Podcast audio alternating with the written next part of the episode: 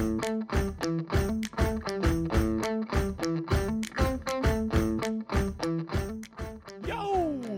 in, everybody. This is Too Much Movie Night. Join your hilarious host, Brian. They're like mushrooms. Feed them shit, keep them in the dark. JJ. Maybe. Maybe not. Maybe fuck yourself. And Steve. You're a cop. Follow along as we dissect, debate, and dish out cinematic hilarity that'll leave you rolling in the aisles. So buckle up, grab your popcorn, and get ready for a movie podcast that's packed with laughs, entertainment, and probably a few bad jokes. This is Too Much Movie Night. Welcome in, everybody. We're so glad you came to be a part of it. Nope, I'm not even going to try. Not even going to do Boston. This is Too Much Movie Night. We love it here. We got Drama Week, JJ's pick of The Departed. Guys, how we doing this week? Yeah. Hell yeah. Fantastic. We got a fantastic movie on the docket. How can we not be doing great? JJ, glad we finally got this on up here. Yes. I love it. And it was a fun one. Yeah. I mean, we haven't had like a solid fun one, in my honest opinion, in a long time. We've had lots of solid fun ones. We haven't had one in a minute. This one, man, this is a, how do I put this? This is an investment. You're going to watch The Departed. It's an investment in time. Like half of our movies that we've done over the last 8 weeks have been to goodness. I think like that 2.5 hour clip is just our average lately. Goodness. Wow. Damn. You guys are picking some hefty long ones there. Y'all, I haven't had a win in like 10 weeks. Well, who you're bitching us at. Except for you. That's right. You get on the 2.5 month dry spell. Freaking ridiculous. Alyssa's taking all my dubs. Oh, it's been nice though. She is, but you know when we think about it, right? Like you guys get a share of dubs. Me and JJ, we gotta split them. So you know this is a 1/3 type show. So she comes in, she takes your third. Also, you know that's fair, y'all met right? her? The listeners at home know this. She doesn't share. There's no sharing from Alyssa. She doesn't share. Mm. Yeah. Just wait till she pops in here in a little bit. She's gonna be stealing everything, the spotlight and all. That's right. The spotlight, the stage, and all. The spotlight. Speaking of the spotlight. Who did we have it on this movie? We're rocking Leo. We got Matt Damon, Jack Nicholson, Marky Mark, Martin Sheen. Alec Baldwin even gave us a great performance. Like, all over the place. Martin Scorsese is the one that brought us this masterful film. Ah, oh, man. Where were you guys the first time y'all saw it? I honestly don't know. I think it was just one of those, like, I rented one night, like, randomly. And then watched it and was like, holy shit. And then went and bought it on DVD or Blu-ray. And then downloaded it on every platform that I had. Yeah. I don't know. That much of the imprint, huh? I mean, it's just one of those. I've watched it so many times that I cannot remember the exact first time that I watched it. You know, I'm kind of the same way, JJ. It's like, this is a... what would it say, like 2006 movie? Mm-hmm. And I'm trying to remember, like, back at that time, I don't think this was, bro, we went to this show. I don't remember seeing this in theater, definitely not. This was definitely a Netflix by mail movie for me. Yeah. I want to say I watched it by myself, and maybe this was one we both watched separately and came together like, oh my God, you watched this, right? Because it was... it came out of nowhere for me, at least. Like, I wasn't even set with these actors at this point. You know, Matt Damon, I hadn't seen Good Will Hunting. I've seen Titanic. But, you know, Leo's other movies I haven't really seen at this point. So, honestly, I struggled keeping these two and Marky Mark together. I was like, hold on. It's all the Boston boys together. Who's who again? And, like, Leo with the short hair, it definitely, like, it took me a bit, but blew me away. Absolutely. I want to say that, like, I remember this would have been a time we were, let's see, where were we? This had been down in, like, Florida when this came out. Mm-hmm. And I'm sure we did not go to a movie theater and see this, just a busy time. But, this must have been after moving, then kind of a rental or something like that. So, yeah, I agree. Yeah, so we had a $90 million budget. I guess just over half of it went to the actors alone, which doesn't leave you with much. I mean, not that you needed too many effects for this movie. It was just a lot of blood, but yeah, it's a hell of a commitment to these actors. But turn it around, $291 at the box office. Gotta love it. Damn. Yeah, it definitely scored. But yeah, you're right. When you're trying to pull in some big actors, big cast, big money, it's going to cost you. You know, that stuff is going to cost you. But they kind of paid off for them. Did this win like Best Picture or something? Yeah, and they won a couple awards for this. Also, Steve, did you see your boys attached to this movie? Which I had no idea Brad Pitt was a producer for this movie. Oh, but he definitely is. Really? I didn't either. Yep. Huh. I know. I saw his name attached to it. I was like, all right, Steve's going to be jumping all over this. I know it. No, I actually didn't know that. Him and his doppelganger hitting it hard on this one. That's right. Yeah, it won Academy Award for Best Picture, Best Directing, Best Writing. Wow. And Best Film Editing. Knocked it out of the park. Wow, man, there were some things that I had issue with. Jesus, man, just finish your thought or something, you know, or like, or even like, what is this scene about? Or I don't know if we're going to even talk about those, but there were a couple, like, oh, it was one specifically that I'll throw out there was like the hooker and the blow with all the cocaine scene. You know, it was just like here. Snort so on evidently that was all Jack Nicholson. What? I guess a lot of Jack Nicholson's scenes were actually improv due to his character being substantially higher in the film because of Jack Nicholson's attachment. I guess Costello wasn't supposed to be as big in the film until Nicholson came in, but they gave him a lot of freedom of improv, and that was a scene that he suggested he wanted thrown in there. That bizarre, like you said, yeah, the coke throwing on the girls scene. But it didn't make sense, you know. A little much. I mean, and that's what I was just like, what are you trying to show? He was like, okay, he's at the opera and he shows his girlfriend, and then there's this hooker, and then she's like standing up next to him, and he grabs coke and throws it on the bed, and like, I was like, what's happening? Or she got a rash from sitting at the play that they went to, and it was baby powder. That was powder. Just talcum yes. powder, baby powder. He's applying it on the rash. It was like, maybe he's he's a good model citizen. Come on. Maybe she had a little bit of swamp ass, a little chafing. Oh god. That was terrible. Let's hit this trailer before this conversation. Oh okay. Yeah. We need to hit the trailer. When I was your age, they would say we could become cops or criminals. What I'm saying is this. When you're facing a loaded gun, what's the difference? This is not the regular police. This is the state police. We are an elite unit. This is who we're after. Frank Costello. You won't be paid as a regular cop, but there's a bonus involved. So what do? You will not ever know the identity of undercover people. You have anyone in with Costello presently? Maybe. Do you know who I am? Maybe not. When I have my associates search you. That was quick. You think he's dead already? Get your hands off me! I think we could work something out. We are all convinced that Costello has at least one mole inside the Special Investigations Unit. There are parts of my job I can't talk to you about. Man, you are trouble. You don't know the half of it. You better get organized, quick. Hey, last time I checked, I tipped you off, and you're not in jail. Getting the feeling we got a cop in my crew. Soon a lady's gonna find out who I am, and he's gonna kill me. I can get the rap. You just gotta let me do it my way. If you don't, it won't be me who pays for it.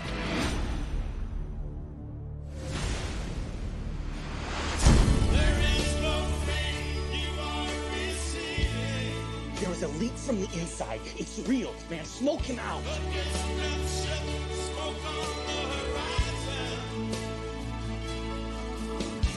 You're lying to me. There are things you don't want to know about. What are you waiting Well, honestly, I mean, you wanted to chop me up and feed me to the poor? Is that what you guys want?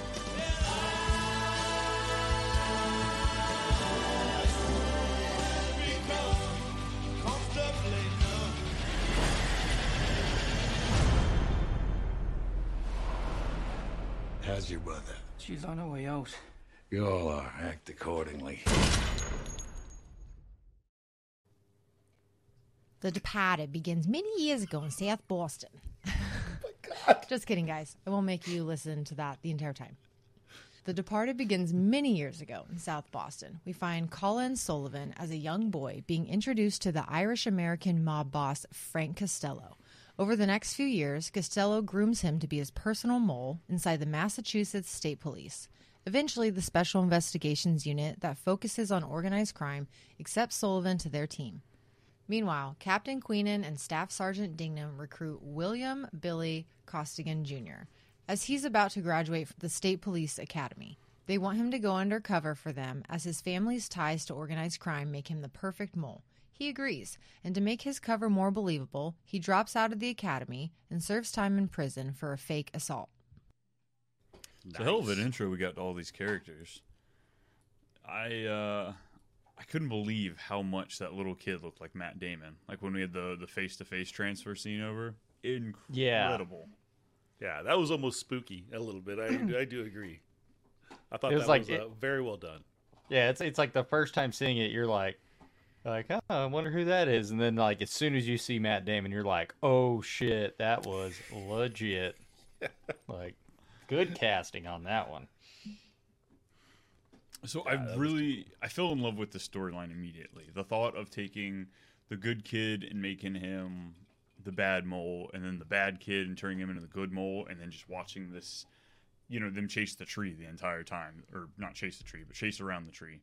I just thought it was such a great plotline. Evidently, I guess the movie was stolen from a recent Hong Kong movie. Came out like a prior. Chinese or Hong Kong movie or something like that. It's all Scorsese said he wouldn't have done it if he saw that initially. But even so, they took that great storyline and they did something awesome with it. Yeah, I found it very interesting too. Although it was like, oh man, I gotta say, so yes, it was a cool storyline. I appreciated that whole thing, just what you said, Ryan. But at the same time, I kind of felt that it was like almost like they were pushing a little bit too hard, and I don't know if that's the best, but maybe even like a little bit overacting to play up the Boston accents. Now, I've only been to Boston a few times, and I've known some people from Boston, but Jesus Christ, I don't know if they really. The people that I know from Boston don't really talk like that, right? I mean, and I've heard a little bit of the accents before, been up, you know, Providence way and all kinds of stuff like that. And I've heard a little bit of it, but God, that was like over the top. Is that just a Southie thing, do y'all think? I think it's kind of true. I worked with a woman up until recently, like older woman, grew up, lived there her whole life, and there were times I couldn't understand her. Just because the accent was so thick. Mm-hmm. I heard Marky Mark, he played into just his natural accent, and there were times that they made fun of him because they just couldn't understand what the hell he was saying because it was so thick. So, I don't know, I believe it. I'm not a huge fan of these Boston people as not being a fan of Patriots and many other Boston sports teams. So, I lump in the people along with the teams there. I'm just not a fan through and through. But hearing, like, Frank, Costello, when he was like, oh, man, he was forcing, you could almost like, okay, I'm gonna throw in this Boston accent just occasionally whenever I can say something, but it was just like, okay, man, now it's just, you know, it's like when you forget about it and then all of a sudden you gotta say it now. I was like, oh, that was fucking terrible. I almost he was by far the worst Bostonian masshole isn't what they're called. Dialect that you could have. Yeah, I almost felt like it took away from some of those great acting moments we got from Nicholson in this. Like, all of a sudden, you're locked into just this moment. He's so intense, and then he slips in a Boston word, and you're like, oh, wait, what? No, stop. Yeah. Keep doing the accent you already had. It was great. Just go with your flow, your natural flow, man. You don't get it. So all of a sudden, dropping R's, you know, it's like, what the fuck? Dirty A's, Yeah. What it do you for? But I fucking hated. I you know, and I guess like they purposely made Sullivan this you know, a rat, you know, kind of a way that he was just the mole inside. He wasn't the rat, I guess he was the mole, but I mean, he was just a fucking unlikable person, mm-hmm. you know, and to even give him like, what is it? Erectile dysfunction. So, yeah, you know, we're gonna give him fucking erectile dysfunction. We're gonna give him he may even talk with this fucking like this shitty Boston accent. But although, you know, knowing that Matt Damon's from Boston, you know, and I'm sure he's had that a lot. But again, it was more like I just felt like, oh my God, is he throwing this so thick as that? Mm-hmm. You know, just like, oh, it was almost great every time. Like he'd come on and just. It just grated me, you know, just like, ugh. I just hated him. Yeah, he was easily like very unlikable right off the bat. Marky Mark was a huge dick in this movie, but you still kind of, or maybe you didn't like him, but you didn't hate him there through most of the movie. You know, there's parts that like, yeah, he was way meaner to Leo than he needed to be. But I think if you wouldn't have had like Alec Baldwin's commentary on Marky Mark, like right there at the beginning, like. If we didn't have that, Marky Mark wouldn't have been the same in the movie. I mean, that's a great point. I mean, yeah. you have Alec Baldwin standing there. He goes, usually he's a very nice guy. Then like the whole room just kind of laughs. Yeah. And just their banter as well. He's like, you know, how's your wife? Oh, she's tired. How's your mother? Oh, she's tired from fucking my father. And then like just the back and forth, like little shit with that. It's like cool. Yeah. These guys get along great. It was smooth. Yeah, it felt like real chemistry there. Even Martin Sheen slide down there every now and then. Thanks, Dignam. Anyway, you know, like just kind of disregarding him as shit. You know, just move along. Yeah. Let's keep going. But yeah. He's like, he's a good dude. We're going to keep him around. He may be a hard ass, but yeah, you know, it's going to. It's like he grows on you, right? Or you know, if he likes you, he really likes you. If he fucking doesn't like you, he's going to like really not like you. You know, so I mean, the good line from Leo in there from Will Costigan, you know, when he says, what is it? Families are always rising and falling in America. And that's when Queenan's like, who said that? And he's like, Hawthorne, you know, and like they have that little interaction. And then here comes Dignam and he's just, what? You never heard any fucking Shakespeare? Like, I just love it so much. He cracks me up. Like, he's such a hard ass, but it's like, fuck yeah, dude. I would laugh my ass off if he were to say that. Sheen, when he was like, yeah, you're gonna rise up. And he's like, yeah, like a 12-year-old's cock. I'm like, oh my God, just give me some beat. Oh, freaking great. But Steve, you talked about trimming this movie down a little bit. Go ahead and get the garden shears out. I say we can trim a little bit. I feel like we talked about how Costigan, you know, he had no family. You know, mom's dead, dad's gone. Everybody's dead. The other part of the family doesn't give a shit. Why do we have to elaborate that? Why do we need these hospital scenes? Leo's going to get plenty of opportunity to show his range of acting. We don't need it right here. We don't need to see the uncle interaction. Like, let's trim this out. Between this and the psychiatrist scenes, I feel like we were pushing for too much, you know, just that one-on-one acting, which I don't mind that, but we had plenty of it throughout this whole movie. Why force it, these dry scenes, you know? Yeah. Yeah, I definitely agree with you, Brian. There was a lot of those throughout the movie that were just like, all right, come on, let's get to the story or actual story instead of the superfluous stuff that we didn't need. You know, I really kind of felt like there was a lot of that sort of stuff going on, you know? I mean, even with like Frank and, you know, even showing, okay, well, wait, is he a good guy? Is he a bad guy? I was showing him with his girlfriend or the young chick or whatever, you know, not when she was really young or whatever, the 13-year-old, but yeah, well, you want to talk about that comment? Like, girl at the convenience store, no thanks. You get your period, like, whatever. Yeah. It's like, what? Yeah. Holy shit, dude. Alyssa at this point, like, eyes this big. She goes, what are we watching? I'm like, hold on, he grows on. No, I'm just kidding. But like, the rest like a 12-year-old's cock. Yeah, I was just about to say. It was interesting, though. Dialogue was outrageous there. You guys ready for two? Yes. We're ready for two. Alyssa, roll on too. God, that was so good. I missed it on that one. Both moles set out to infiltrate their respective organizations, and for Sullivan, one of the perks is that he gets to date police psychiatrist Madeline Madden. Coincidentally, she becomes Costigan's psychiatrist as a condition of his probation, and they begin a relationship too. When Costello escapes a sting operation, each mole becomes aware of one another's existence, but they do not know their true identities. Costello immediately orders Sullivan to find the rat, and the police look to find out on their side as well.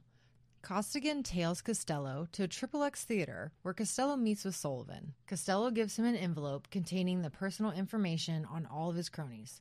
Once Sullivan leaves, Costigan tails him through Chinatown, but neither man spots the other's face, even though they know they are being observed by one another. However, Sullivan does stab a truckloader he thinks is the one following him. How's it going? Hey.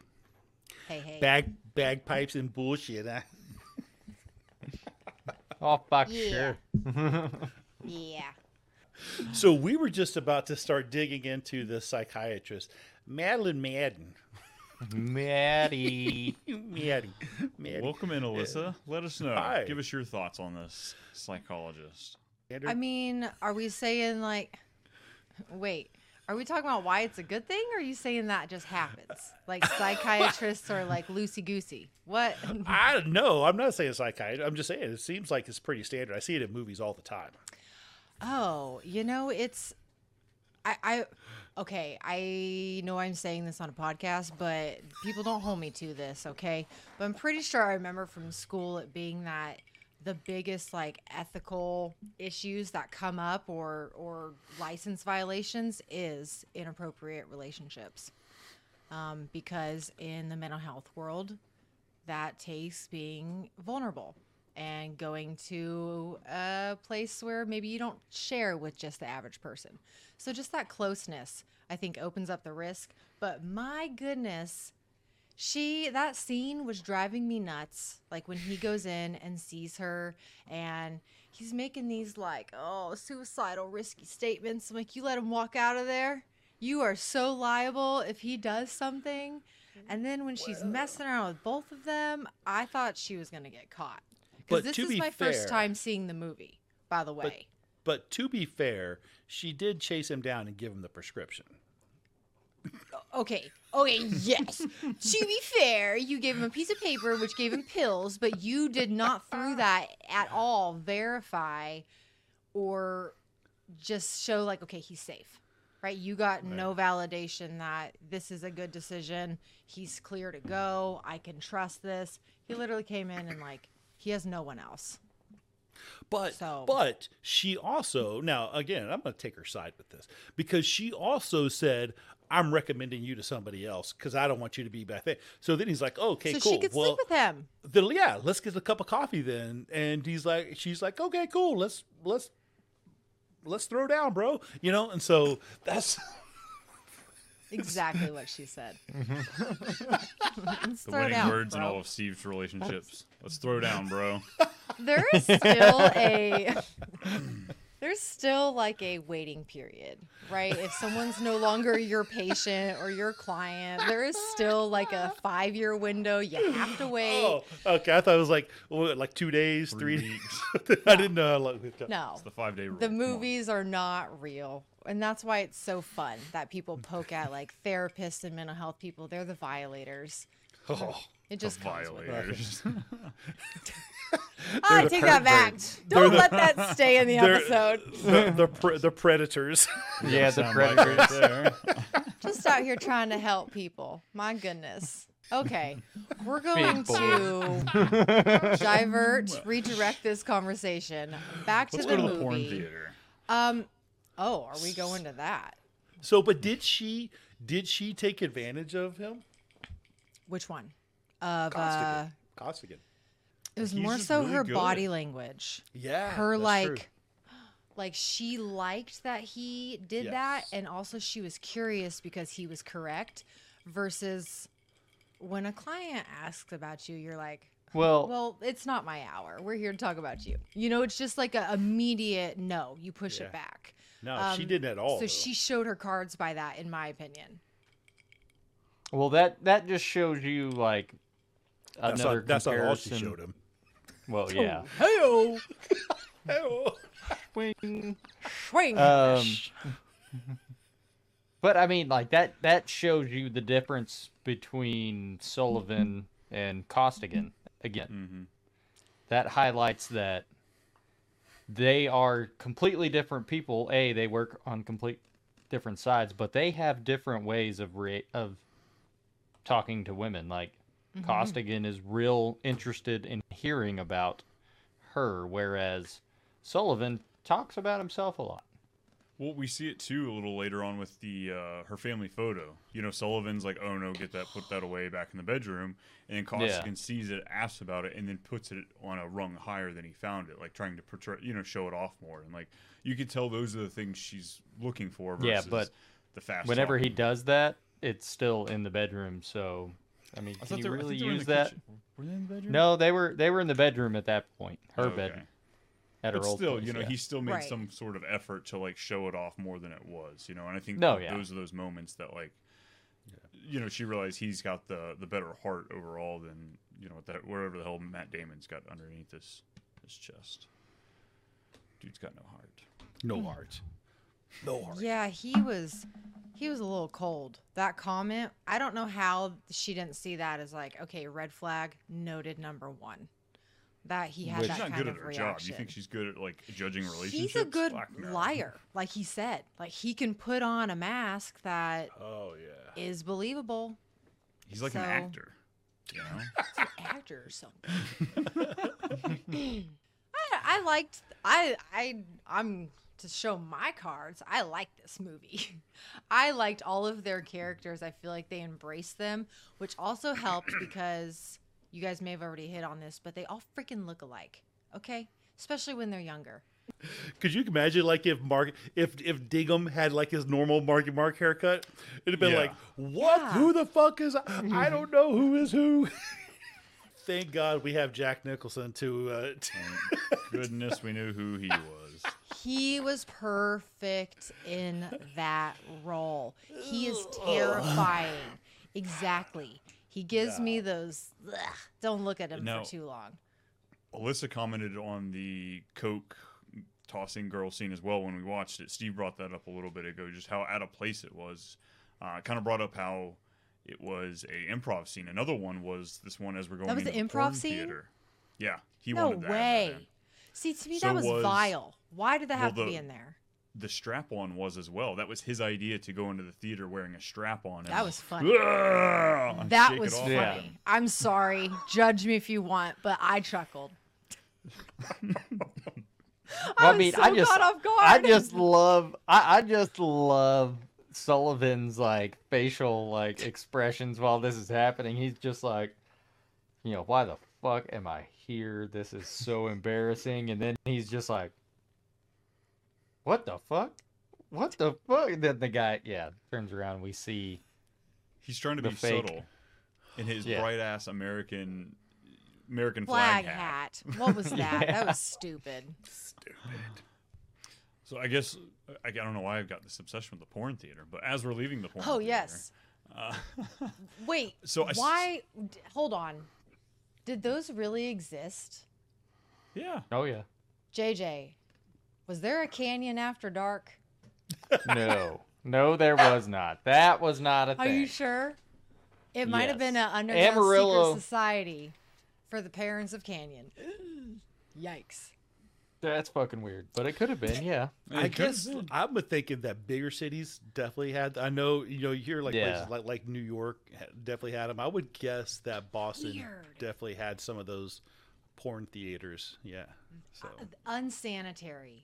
Uncomfortable, ew, those things. It's just that mop got a lot of work, right? So you're sweeping up popcorn, you're sweeping up loads. That's right. The innuendos that we could roll with in the next 15 minutes, but that's not what the listeners are here for. That's not what we hear about. No. We don't know that exes. Though. Well, let's jump a little bit, Alyssa. Why don't you take us to 3? This is the meat of the movie, and we need to talk about it. That's my favorite number. Sullivan informs Costello about Queenan meeting Costigan on a rooftop. Costello's men kill Queenan, and Costigan barely escapes. A shootout with the police results in Delahunt's death, revealing him as an undercover cop. Dignam clashes with Sullivan and leaves the force. Sullivan finds Queenan's phone and worries about his own cover when he discovers Costello is listed as an FBI informant. This is where the movie took a turn. Right? Have you guys all seen this movie before? JJ, obviously you have. Oh, yeah. Steve, yes, have you? Okay, I know Brian said he had. I was not ready or expecting for Queenan to die.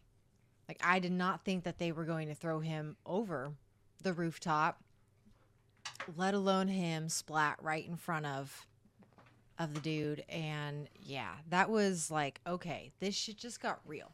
Because up until that point, you had seen people like be violent and get hurt, but that was like, you just killed a, not just a cop, like a detective, a sergeant. I don't know what his ranking was. He was a captain.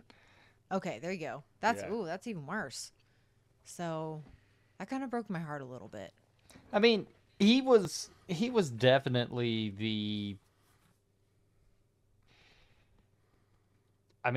one of the softer characters in the movie. Like, he was the most likable, for sure. He was the kind-hearted old man, like, oh, yeah, it's my boy. He goes to Notre Dame. And, like... while still manipulative. You want some supper? Come on in, let's get some supper. Like, he's the granddad that invites you in for supper. Grooming, we'll call it that, too. Shit. Yeah. I'm just saying, like, he was the softest and most likable... But the way that they treated Costigan was like crap. Like, this guy is literally sacrificing his identity and his life to do this. And you guys are like encouraging, but then you knock him down a peg. But you're encouraging right after that. So you keep him right in the spot where you can continue to manipulate him and get him to do what you want to do. So that's the only bad thing I'm going to say about Queenan, though, because I liked him a lot. Yeah, this, but I feel like was when the... Oh, go ahead. Well, I was just going to say, like, I feel like in that department where you have to, like, control all of these, like... Yeah.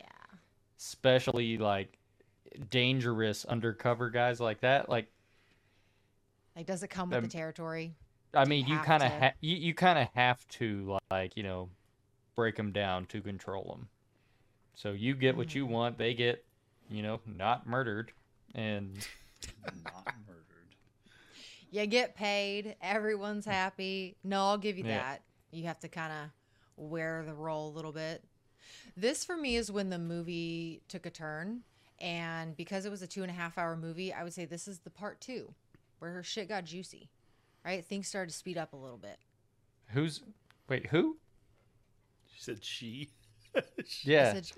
Shit got juicy. Oh, I thought you said she got juicy. Yeah, when I thought you said her shit got juicy, and I was like, who's? Oh, she had a few juicy margaritas. That shit got juicy. Oh gosh, stop it. Too much. Anyway, you're the one. But yeah, so I found. I guess I did. I enjoyed the scene too. Whenever Delahunt gives him the wrong address. You just know, right? He calls him up like, how fucking again?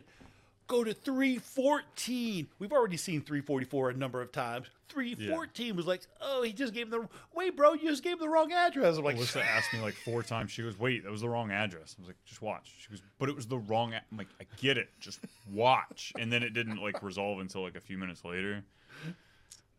In the best way that it could have, though. Way. Right? Yeah. 314 wash. But that whole fucking thing, like, he gave him the right, and it's like, and then I kind of felt again of like, okay, he's setting a B up for something, right? You know, I'm being set up again. That yes, he gave him the wrong address. He didn't do it on purpose, but that's going to come into play here in a little bit, you know. Mm-hmm. So I was expecting that, but I agree with you when they fucking threw him off the building. Didn't see that coming. But I appreciated the undercover cops who were following Queen. For one thing, you know, again, Sullivan's a dick. I want everybody to follow Captain Queenan, you know, and so they go fucking follow Captain Queenan. And those cops are like, why are we doing this? What the fuck? What's going on, you know? And so they're like tripping out. They're freaking out. What the fuck's happening? And then when they throw them off, something fell off of the roof. Now, where were these guys that they didn't know what fucking fell off of the roof? They saw something fall off the roof, but they didn't see what it was. But they're sitting there right there by where they are. How did they not fucking see that? You're muted, Alisa. My bad. I was going to say, I think there was like a vehicle or a trash bin or something in between them. So they saw it fall, but they didn't see what was actually on the ground. But that trash bin got moved once they started shooting. They backed up finally. Oh. Yeah, well. Because... I mean, the van doesn't really move, and they don't really move at all either. The cops don't. In the corner, just in front of the van, is where Queenan falls. So, yeah, I mean, it is kind of like... It is kind of troubling, almost in the sense of like, hey, y'all carry guns every day. Like, shouldn't we go see an optometrist here pretty soon? Let's make an appointment. I think we've seen plenty of cop movies where they're just horrible fucking shots, you know?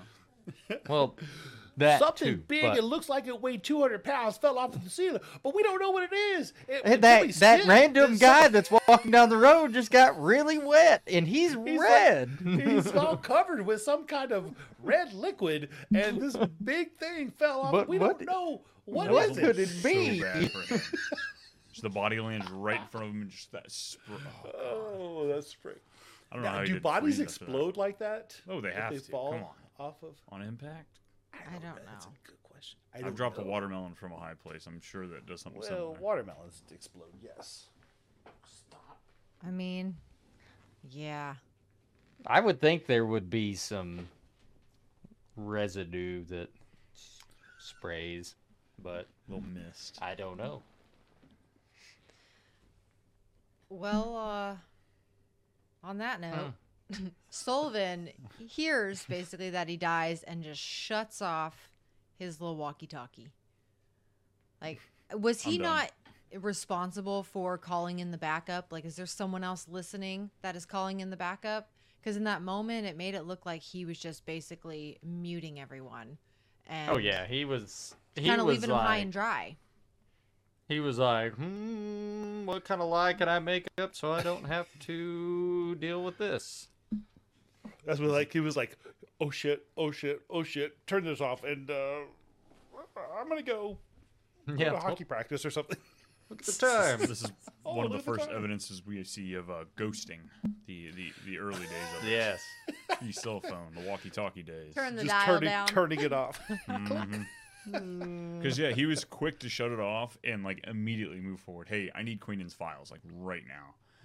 And Marky Mark, like I forget that he comes back at the very end, but like yeah, at this point like we just send him off. He's gone. No Queenan, no Marky. You know, those are my favorite guys right now at this point. It's hurting me. That's another problem I have here at the end, but we'll talk about that. We'll get to that. We will get to that here in a second. But yes, I agree. You know, and if I was fucking like, you know, you're in there, you got this guy, Sullivan, who's getting promoted, all kinds of shit. He's like, he has the inside scoop. He seems to have the inside scoop on everything, you know. He's making a name for himself. And now he keeps and I want his files, you know, and give me his files and shit like that, you know. And I want the undercover guys and who they are. And he's like, fuck you, I forgot the password and all kinds of shit like that, you know. And so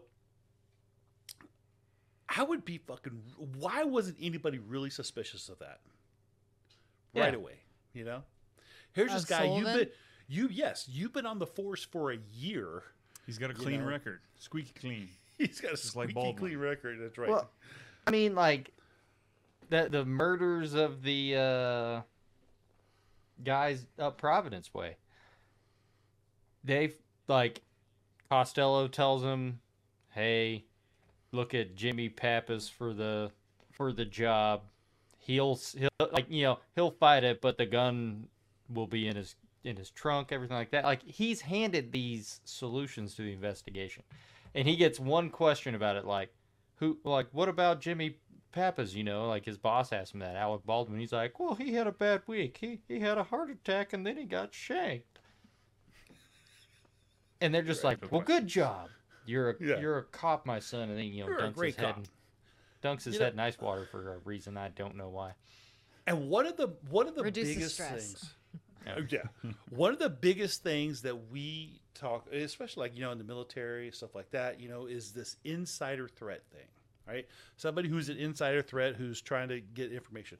And, you know, even like looking for people who are, let's say, moles, spy, whatever, is... Mole. Nice to meet you, Mole. Is that like if somebody is living outside of their means? So you got this dude who's a brand new fucking cop, brand new, who can't be making that much money, but he has this badass apartment which looks right at the state house and everything. He is living way outside of his means. And nobody fucking questions that. Like, there's no question about that whatsoever. One person questions it. The psychiatrist. No, the realtor. The realtor. Oh, that's right. The realtor. He's like, I have a cosigner. And he's like, oh, a cosigner. That's good. He's like, yeah, cosigner. Got one. But I mean, he goes. Go ahead. Well, I was going to say, like, nobody looks at his, like, paperwork like you're saying, Steve. Like, okay, the realtor questions it. He says he has a cosigner. Who the fuck is the cosigner? I mean, wouldn't they have to get that paperwork, too? You'd think. Or you get that info. That's, yeah. I think this goes back to him being good at lying. Like, what has he looked at since he was, 12 years old in that grocery store? And that's kind of what started it. Yeah. So, I mean, here's a guy who fucking is you know, running internal affairs investigations, right? Because he calls the internal affairs guys to go after Captain Queenan. And he even, you know, because when he's questioned about that, he's like, "Ah, what's fucking internal affairs?" You know, and what you do. So he's running fucking internal affairs people, but yet nobody's fucking looking into him at all, or like, "Hey, he's squeaky clean." Yeah. Baldwin says, "Oh man, I felt that was pretty." That's kind of the fear when Queenan dies, is you're like, "Dang it, Sullivan's gonna get away with this, isn't he?" You know, because you kind of forget about Marky Mark on his leave of absence or quitting or whatever. Do we know? Did he take the 2 weeks paid or did he actually quit? Probably doesn't matter. He probably took both, yeah. 2 weeks and then I'll quit afterwards. I mean, why wouldn't you? Gotcha. But yeah, that was kind of when I got nervous that, oh no, Sullivan's going to do okay. So, wait, what fucking like really got me was that like Alec Baldwin, and I don't even know where his character kind of came into the or what his position was, but when he's fucking yelling at Dignam, whatever, yelling at Dignam, and like, "You're out of here, 2 weeks paid. Yeah, okay." Wait, yeah. So he's like, "You want to fucking open up your mouth again? Huh?" And he's like, "Yeah, fucking go ahead." He's like, 2 weeks with pay. 4 weeks with pay. Just I'll keep make going. It's 4 weeks with pay. Motherfucker won't do 52, will you, bitch? Like, oh my. That's what I would be like yelling at him. I'm going to try and get in that fight tomorrow with my boss. You will use that one. I mean, oh, shit. It really showed you like how these guys are so much like just cops. They are cops down to their, they don't want time off. They want to be able to solve the case. And he's like, 2 weeks, we'll pay you. Get the fuck out of here. And he's like, no, fuck you, motherfucker. Like just, he's fighting a paid vacation, extra paid vacation. I mean, but his partner just died. Right? Or his mentor, his boss. That's, yeah. But, I mean, they were the only two that knew what was going on as far as what they were running. So kind of skip into when Sullivan finds the phone. And when Who calls who? Oh, he calls. He calls Costigan. Yes, and that little game of like, who's gonna speak first? You know, they're both just silent, and then they both awkwardly hang up. That made me laugh. I'm glad that they threw that in there for the initial reaction. And then I kind of didn't realize, I didn't expect Costigan to call back right after that. I thought that he would take the more like avoidant approach and maybe just run away or something at this point. Because he kind of packs his bag, doesn't want to be there. So going back to like, it sparked the movie back up. You're like, oh, he couldn't leave his girl. He had to stay there and fight. Was his girl? No. Or was it? He's like, he wanted. I want my identity back. That's all I want. Wait, but you're still fucking Billy Costigan. They never took your passport or they never changed your name. What is your identity that you're getting back here? It's probably clearing off all the felonies he has, all the, you know, because they said they could get him for any like several felonies right then and there. So maybe just as a ex-con. Yeah, committed this stuff. Okay, yeah, I'm not really an ex-con, so give me my money and clear my name type thing, right? I want my Okay, I got you. Well, Alyssa, why don't you take us to 4 so we can really open this scene up then? In a climactic turn of events, Costigan tips off Sullivan about a cocaine drop involving Costello, leading to a deadly shootout between gang members and police. Sullivan kills Costello, earning praise from his colleagues. However, Costigan, who's aware of Sullivan's betrayal, avoids revealing his identity to him. Madeline discovers incriminating evidence against Sullivan and realizes his true nature. Costigan plans to expose Sullivan's treachery using recordings of incriminating conversations. In a tense confrontation, Costigan handcuffs Sullivan with the help of Officer Brown. Barrigan, another mole, intervenes, leading to a shootout resulting in Costigan and Brown's deaths. Moment number 1. Sullivan eliminates Barrigan and exposes him as the second mole. Moment number 2. At Costigan's funeral, Sullivan's guilt deepens as he sees Madeline mourning. And at the very end of this story, when we have completely forgot about the fellow officer who left us, Dignam shows up for all of us, and ultimately confronts and kills Sullivan, leading to moment number 3, bringing the intricate web of deception to a dramatic close. That was very dramatic. Well, if you would have watched the movie with me, that was me. I was like, no way. What the fuck just happened? And then the second I stabilized, another shot, bam, bam. And it was like they just never stopped. The second she thought the story was over, it just kept going. Yeah. Wow. It earned a slice and a half for me right there in that like 30-second span. Pop, pop, pop. We're in this first elevator scene with Costello and Sullivan going down, and yeah, Alyssa's just so many questions. Like, what about the other guy? What about this? What about that? And before you can just realize, bullet right to the head. Like, Leo's just gone. There's no, like, oh, my God, could I lose this character? He's, one of my favorite. Nope, just nothing. Just bullet to the head. Let's move on. Because we've got 2 more deaths to deal out here. So I did, like, this whole thing, like, for one thing, there was a setup, like French and Costello were trying to set up to find out. They were still trying to like find out who the fucking rat. I don't think they never really knew, right? They never really found out who the rat was. But they were still doing the setup stuff. Then there was this cocaine thing that's happening. And I thought like, okay, maybe is this a setup too?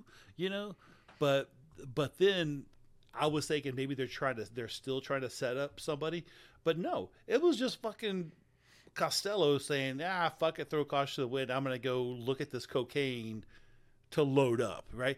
In a container in a place that he owned, and I'm just going to go check out the cocaine, and it's like, yeah, load it up, boys. Like, what the fuck? It's like, why do you even need to be there, Frank? He had to stick a little knife in there. You don't, right? I mean, especially if you're the big boss, you don't fucking need to be there, bro. It goes back to him and first off, I hate how like half of the cast calls him Will, the other cast calls him Bill. It's like, okay, Bill, and like they always emphasize the Bill, but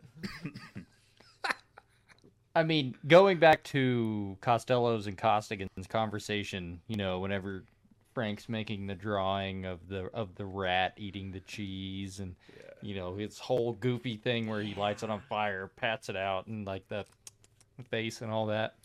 Ugh. Icky. Yeah. So bad. But I mean, right there, like he, you know, Costigan says to him, like, you know, as far as drugs, Frank, what are you doing? Like, you know, you don't need to be doing this. You've got the money. And he's like, well, it isn't about the money, you know. And come to think of it, it's not about the pussy either, is what he says. He's like, I like it. I like it. You know, and that's his explanation of thrill. Like, well, he's still going to get the money. He's still going to get the pussy. But he doesn't have to go fucking, like, check out the coke himself, you know. And that's he doesn't. He's like, I'm old. I want to be out there and doing it. And he works for the FBI. He's untouchable. Like, he doesn't care. He's not worried. Yeah. Yeah, that's a good point. He cleared out. Yeah, so he's just there on his own. But then the gunshots start firing off. Mm. And he's...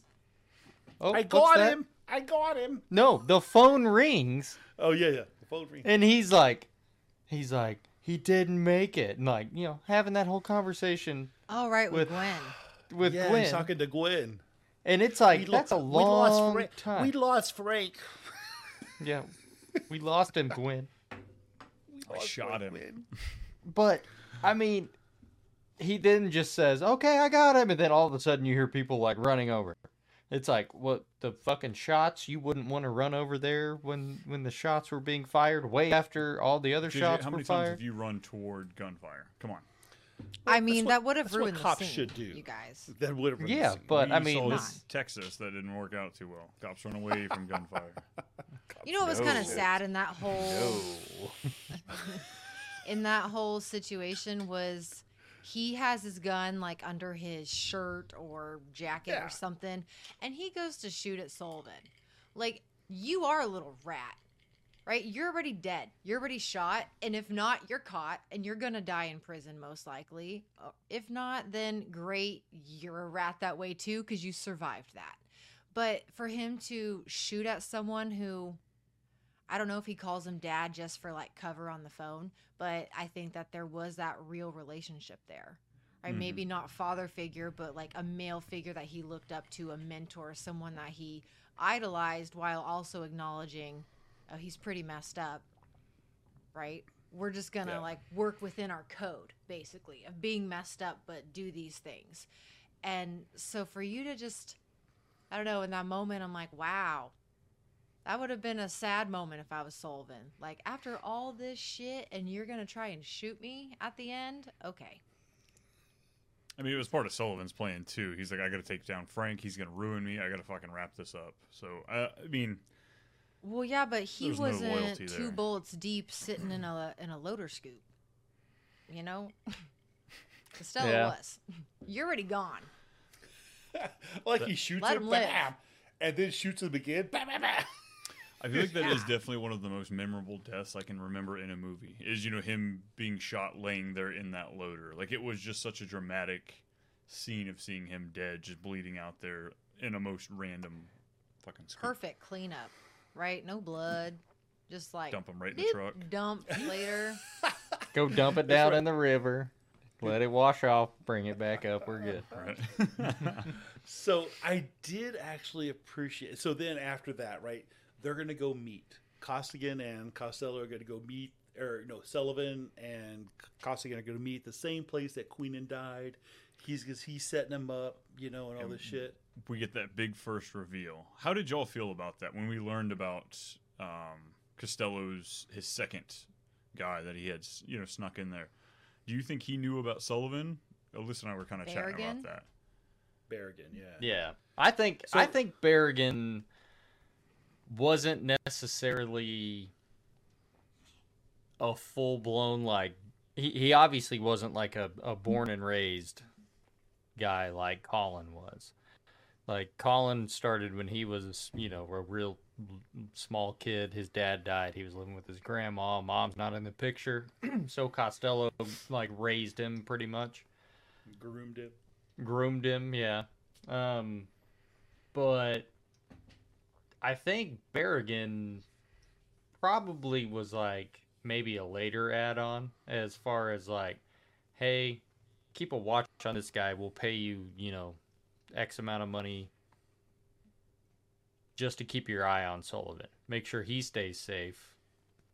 But does that mean he trusted that guy more than he did Sullivan? See, I kind of felt that like he was like, maybe Frank was hedging his bets with Barrigan. You know, for sure. Like, okay, maybe like, Berrigan's already established, and that was already his in before Sullivan got in. So because Barrigan came up with Barrigan and Sullivan were in the same academy. They were in the academy together, yeah. They were in the same academy class, and that's why then Sullivan was sort of bringing Barrigan along with some stuff. But I think maybe that's where Frank was sort of hedging his bets. Okay, I'm gonna throw both guys in here, but at some point in time, he must have told, or somebody must have told Barrigan, hey, there's another dude there, this Sullivan, or something like that. Because especially there at the end, whenever Barrigan shows up, he knows that Sullivan is he knows the whole situation, it seems like. Yeah, he does. Where Sullivan still never knew. So yeah, it kind of makes me think that like, yeah, Sullivan or Costello was hedging his bets, getting both in, seeing which one was going to be better than the other one. Maybe one of them was going to advance up and go to this SIU or be able to give me some better information. But then, Sullivan.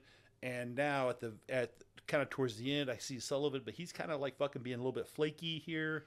Hey, Barrigan. I love too how quickly like we have this huge groundbreaking twist, and we process it for about 90 seconds before Barrigan takes a bullet to the brain. Like it was such a quick emotional. Like I remember watching. Yeah. It not the first even time. Brian. More like 9. Like literally. It was so quick. Pop, pop, pop. So to rewind a little bit, right? Costello's dead.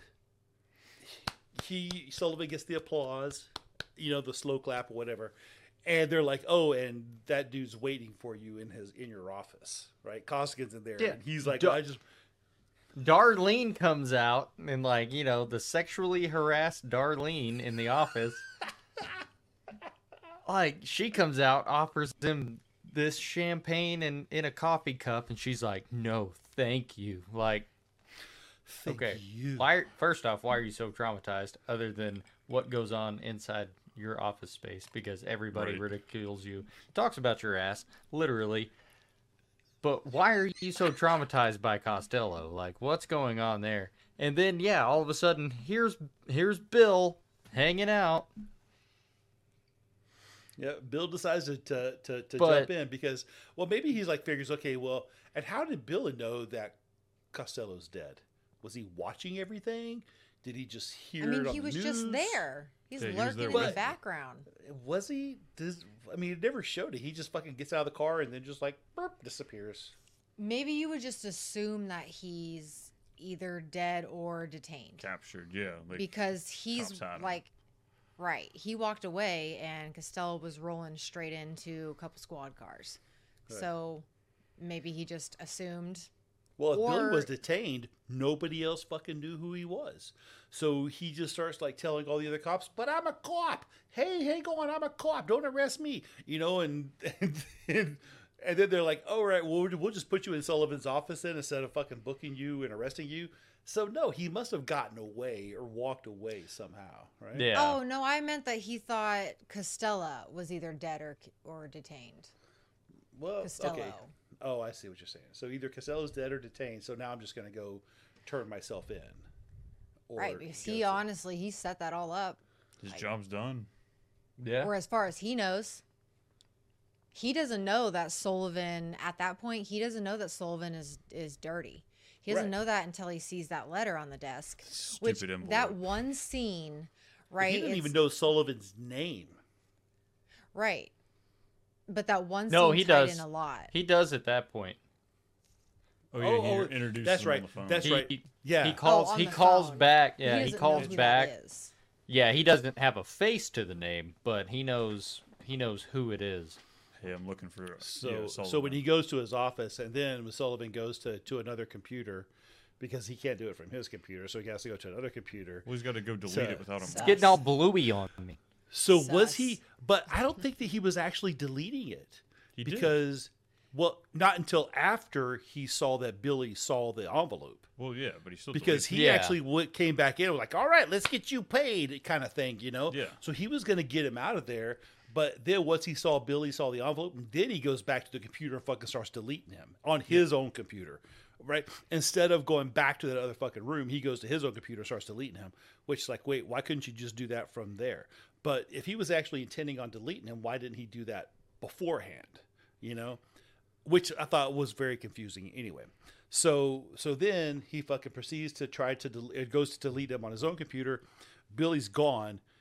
And while Billy's gone, so now Billy's gone, and then he sends. Wait, hold on. Yeah. What? You're focusing on something, and you're missing another thing. Uh-oh. This scene is important because we get to verify that Officer Brown knows the identity of Costigan. The C's in the names, Costello, Costigan, all of it messes with me. Yeah. I think that's important because there gets a point where you're like, oh, only that one guy knows his identity because he deletes his case right after that. And no one would have been able to say, yeah, I know that guy. I can verify that he was in the academy or even just give facts that could. Well, and so that's where he's saying. That's where he kind of, like, I understand what he's doing and why he does that, but after the fact, you kind of, really see that he is showing his only card right now. Other than... Who, Sullivan or Costigan? Costigan. By bringing Brown in to... Well, but at that point, right, he knows what he believes he's already been deleted. He believes he's already been deleted, right? So he thinks he's already been deleted, and he is already Sullivan. So he knows Sullivan's the rat. He thinks, okay, this guy's already deleted me. Now, at that point, he hasn't called Brown yet or anything like that. But then he sends Sullivan of the CD, right? Yeah, the recording that Sullivan's that then Madeline fucking opens up. So wait, because she sees W.M. Costigan's name as the return address. All because right. Will and Bill are the same poison. Because, oh my God, I'm sleeping with both of these guys, so I'm going to open up this DVD or this CD to see. Wait, does he have pictures of me in there? It's like, why was she fucking open? Because she saw Is this a hidden sex tape from a camera that was at my own house that I didn't know about? Like, what the fuck? I remember. I remember the first time I saw this movie. That's the only memory I have is elevator opens and me going, holy shit. Yeah. And then I had a Alyssa Stape reaction too. 5 seconds later, holy shit. And then 5 seconds later, holy shit. And I remember I was in high school. My mom like busts in my room. She's like, quit cursing. And I was like, no, holy shit. Like, let me back this up, Mom. Check this out. This was a fucking twist. And you're hoping Madeline catches a bullet, too. Like, that's all we want is, like, that's the last thing we can, like, because I forgot about Marky Mark. So we're leaving the scene thinking he's getting away with all of this. Yeah. But then, like, that last scene, he walks in, you know, from the funeral or something, carrying a bag of groceries, and here's fucking... you know, Marky Mark covering all of his shoes with his gloves and a silencer and blows him away with the door fucking still open, you know, and blood shit everywhere. Great. Did y'all notice the connection with the groceries too? So like when he first runs into Costello there, he buys him bread and milk, the comic books. That's exactly what he drops when he gets shot was bread and milk. No way. Yep. Oh, I didn't notice that. Yep. But here's my thing. How did Dignam know? So here's is that the letter that Billy gave to you? Only get to ask a question. You don't get to ask a question and God answer it. No, JJ, I'm asking another question. Go ahead. Well, nope. Let's answer the first one, and then we can answer the second one. No, I was going to say, like, I think there was definitely some contact information and some, like, you know, some form of evidence inside what he gave to Madeline to you know, hey, talk to Sergeant Dignam. He's the guy to go to on this. Yeah, I think there was an envelope in the envelope. Like, if something happens to me, get this envelope with whatever's sealed in it to Dignam. And by that point, he has all these files and tapes of every Costello conversation ever. It's most likely a key to a storage unit with a small sticky note that says, oh my God, got the fucking money load. Like, here's all the evidence you need. Well, also, let's remember the person that gave her the envelope got shot. Right? So it's not just about, okay, he's unsafe or he's in jail. Like, oh, he's dead. So he was unsafe. But now that he's not here for us to explain that that's how he is. Yeah, like, dead men tell no tales. There we go.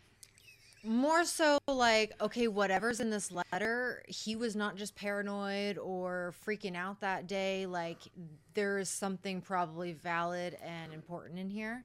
And if he's dead, that means that there's potentially someone else worse out there. That's at least the narrative that I would forcefully put out in my brain if I was in her position. Because how could you not deliver that envelope? Like, that's something you'd have to look at yourself every day in the face and know, like, this guy died and this envelope could possibly get justice or something. And you're just going to, like, what, not do anything with it? Oh, no, just plain curiosity. I don't care what the situation is. You're handed an envelope, you're going to open it. Oh, I'm cracking that open. Come on. Three days later. Fuck, yeah. 3 days, especially, 3 minutes. Especially if somebody's dead. They're dead. They're not going to know, right, whether I look at this or not. No way. Yeah. Time he gets around the hallway and he's out of sight, I'm in my apartment opening that thing up. There's a disc in there. It's going in the DVD player. We're going to find it. Also, though, I don't know if I'd want to know. Like, if you don't open it, you can literally plead, like, I don't know. I may be in this involved and suspicious, but you can. You hop on my Amazon account to find your presents out, Alyssa. You're not waiting for anything. That's a great idea. Holy true. Shit. Plausible deniability. It accidentally happened one time, okay? That's a great fucking idea. Oh, God. Oh, boy. So the whole Dignam thing, I thought just like, oh man, this is a stretch, and again, is it leaving up to our imaginations how Dignam knows, or yes, because once that envelope goes in the drawer, you just fucking forget about it. Honestly, at that point in the movie, like, my adrenaline was pumping. I didn't give a shit if they connected all of the dots. I just, like, they put enough on the table that I was able to look at everything that was there and make sense of it. You know, was it clearly defined? No. Would it have been cool to see, like, what she did specifically? Maybe. But it was already a 2.5-hour movie. So I feel like they, with that time and what they gave it, I understood, at least. Like, I got the message. So I loved it at the end. I was like, yeah, all right. And you know he's going to get away with it with those shoes, you know, like with his little booty protectors. Come on. That man knows what he's doing. So here's my thing. He's obviously thinking of DNA, right? Like, he has the shoe protectors. He has all that, like, minimum evidence. Yeah, but the beanie. But he's not wearing the beanie. He's fucking, his hair is all over the goddamn place. And then he shoots him. You can't put it under a beanie. And then, but... like, it's like, okay, maybe you might lose a hair or two, but now you're going to pull this beanie out and you're going to put it all over your head. That's going to cause all of your gorgeous Marky Mark hair to just flow everywhere. All over the apartment. He's not a golden retriever, JJ, okay? It's not falling off that easy. He's got a shred. The door's fucking wide open. How do you know there's nobody in the fucking hallway down the hall? You know, So you know, you're gonna get caught. Well, in this fucking high rent area, also, and you know where people are gonna talk. You know, and unlike fucking other parts of Southie, I guess. It's middle of the day, everybody's at work, nobody's at home. Well, considering his impulsive, like, attitude and hot temper, I think that he's probably okay with it. Well, everyone, if you've made it this far, you've made it to what's probably your favorite segment of this show. It is our Too Much Slice Meter. It's where we grade our movies on a scrumptious pizza scale. So just like a pizza, you've got 8 delectable slices. Our scale has just that. Each slice represents a key ingredient of this movie experience, from plot to performance, creating a mouthwater blend of cinematic critique. Ooh. JJ, this is your movie. Where are you going? First, second, fourth? I want to go third. The one I didn't name, of course. Why not? Nobody goes third. That's a good point. Good point. Got to volunteer for first, or am I taking it? Go ahead, Brian. You're right there, Mr. French. Whoa, not fun. Well, I will start off then with The Departed. It is a movie that is in my regular wheelhouse. Like, this gets put on often. It hasn't been on maybe a year or so, and somehow, I don't know how my wife hasn't seen this with me. I was going to say, not to interrupt you, but we've been together for 12 years, and that's the first time I saw this movie. Now, I know I've turned it on before. Whether you I work made from it all home, the way through. So you ain't alone that much. But yes, I dropped the ball on that one. She should have seen this way before, but thank goodness JJ plugged it in for us. We're able to knock it out. But this is a great movie through and through. The actors are incredible. I love the movie, just the tempo of it. It's a bit long. We can shave off a bit. But all I'm doing is shaving off a couple pieces of pepperoni off this pizza because it is damn near perfect. It is almost a full 8-slice movie, but I'm going to have to go just shy, just a little bit underneath, and I'm going to go 7.5 slices. Whoa! This embodies everything I want from a movie night movie. Could I have a few more laughs? Sure. But I didn't pick a comedy. We picked a drama for our Drama Week movie, and that's exactly what we got. Hard-hitting drama. Jeez. Who's next? That's huge. Alyssa? Well, go ahead. Oh, Steve's wanting to finalize that sumbitch. Of course he does.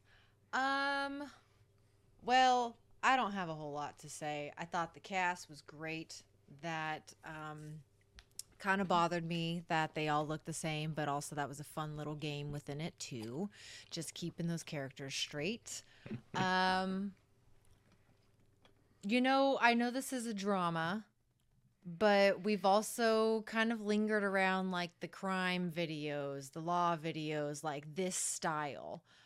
Which personally I enjoy. So I may be walking into this with a little bit of a bias that this is probably my favorite style of like thriller, action, drama. I like comedies too, but like I like the more adrenaline pumping, mind game suspenseful movies. So with this being the first time that I've seen this movie, maybe I have Rose Lenz is on right now. I don't know what I'm going to pick. I don't want to just sit and bullshit. I don't know. Pander. Well, you're doing a good job of that. I'm thinking this is the first time I've watched it. So I can't say this is on all the time. It's definitely a movie night movie. I like it. I will watch it again.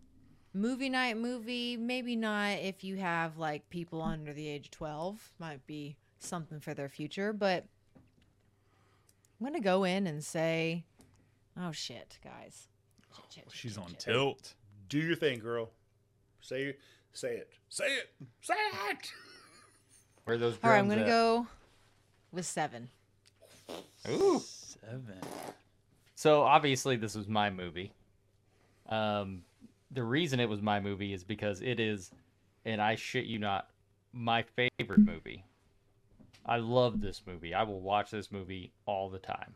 Like, not all the time. I can only watch it like once a month, but it is constantly in the rotation. Like, Netflix always pops up like, hey, you should watch this again, even though it's like in your recently watched. It's right there. I love it. The storyline's great. The cast is great. I mean, yeah, you know what's going to happen, but I've seen this movie 100 times and I've never noticed the X's.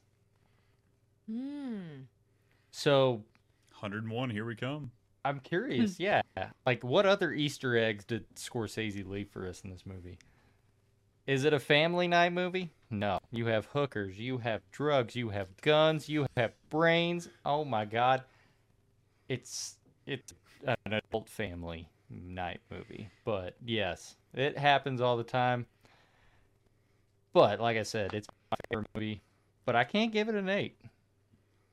I have to go 7.5. 7.5. I don't think that there's a perfect movie out there yet. Wow, what a great movie this is! What a phenomenal cast. A lot of the stuff that you guys said, you know, really, really, it can be engrossing. It can bring you into it. But at the same time, right, here's my problems with this movie. I completely disagree with as I said earlier, right? The editing, which some scenes just didn't make sense. Why'd you throw that shit in there? We could do without this. It doesn't need to be a 2.5 hour movie. Some of the, I thought that a lot of the overacting was in place. I thought that maybe some of the stuff could have been explained. You know, hey, show me a scene with what she does with that fucking envelope, as opposed to showing me your mom dying again, you know, and the interaction with some random fucking uncle who wasn't even Uncle Jackie, who they brought up the whole time during the movie, you know. So I think that it won the best picture that year because there was fucking nothing else that I could know about in 2006. But I don't think it really deserved a best picture Oscar either, and definitely disagree with the editing. I watched it. It's a fucking investment. I thought it was longer than 2.5 hours. My wife thought it was longer than 2.5 hours because it just wouldn't fucking end when it needed to. The ending was great, but it probably should have happened 30 minutes prior. With that, this is a good movie. It's better than average. It's a 4.5 slicer for me. 4.5. Rip it apart. And with my 7.5 slices, JJ's 7.5 slices, Steve's 4.5 slices, and Alyssa's 7 slices, we're going to come out to a 6.63 repeating movie. JJ, this movie or The Mummy, what ranks higher for you personally? Ooh, he's going to have to say it. He's going to have to say it. Which one ranks higher? I would choose this over The Mummy. Well, damn, The Mummy's fun. But I don't know. I love The Mummy. I mean, they're good for very different reasons. Yeah. But I know that's a personal favorite of yours, so. That is. Just wanted to see. Slightly better than The Mummy. Slightly better. So this movie is actually going to just miss out on our top 10 of movies. Coming out at a 6.63. It is better than Dumb and Dumber, Christmas Vacation, and True Romance. But not quite as good as Zombieland, The Incredibles, and My Cousin Vinny. Yeah, I'm watching. I think, like, for me, I'm watching a more fun movie. Although, again, you know, I like this movie. I really do. It's just, man, it's just, it didn't. I was waiting for it to end. And when I find that I'm waiting for a movie to end, I'm like, fuck, just end it already. You know, it's like, that just takes it away from me a little bit more, you know? Do you know what I didn't want to end? It was the freaking soundtrack. This song. Hell yeah! Multiple times. I fucking love this. I love fucking this. Is this Flogamolli's? This is Dropkick Murphy. Yeah, that's right. But everybody, we're so glad you had a good time with us. The Departed, however you want to say it. Departed. Find us everywhere. Your YouTube. We're on